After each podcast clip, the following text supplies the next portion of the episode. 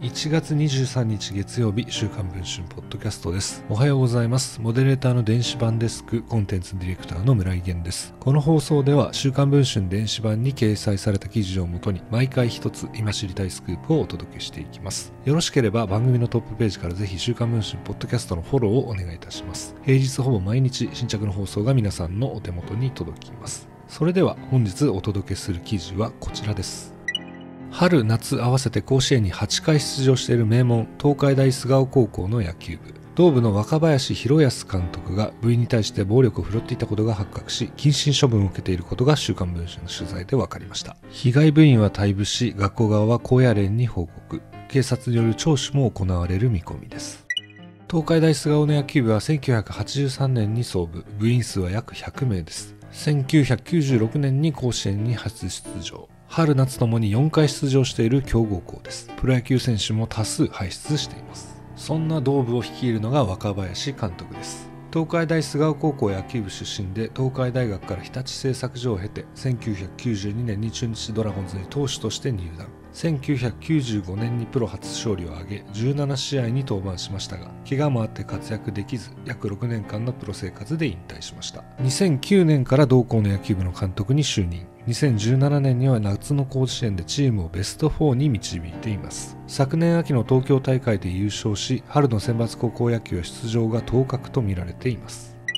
そんな同部である問題が持ち上がったのは2022年9月のことでした。野球部の関係者によると中学時代に強豪チームに所属。これからの活躍が期待されていた1年生部員の A 君が親に突然学校を辞めたい。このまま野球を続けていたら自殺してしまうかもしれないと打ち明けたといいます。息子の突然の告白に驚いた両親は学校側に事実関係を問い合わせたといいます。この際 A 君は部を辞めようと思ったわけを両親にこのように説明したといいます。理由の一番は体罰です。野球部の関係者によると若林監督が日常的に部員に対して暴力を振るいその被害者の一人が A 君だったといいます。監督の A 君に対する暴力は昨年の8月頃から始まったといいます。ノックバットのグリップエンドで殴りつけたり蹴りを入れたり胸ぐらを掴んで壁に押し当てるなど毎日のように A 君は暴力を受けていたといいます。そしてショックを受けた A 君は両親に退学をする決意を告げたのでした。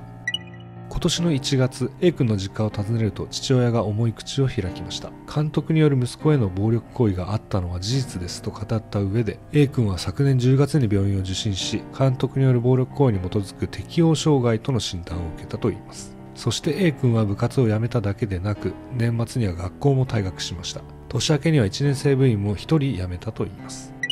若林監督を週刊文春の記者が直撃しました。A 君の暴力行為について聞くと A 君が辞めた原因はそれだけではありませんが高野連には報告させていただいたと語りました。ノックバットで殴ったり蹴りを入れたりしたのかと聞いたところ言いたいことは山ほどありますが今謹慎していますのでと語るのみでした。学校に事実関係を尋ねると次のように回答を寄せました。この件はすでに高野連に報告しておりその回答を待って対応させていただきます。一方高野連はこのように答えました。当該校から報告書は東京都高等学校野球連盟を通じて当連盟の方に届いております。現在事実確認をしている途中でその確認が取れ次第当連盟としての審議を行う予定になっています。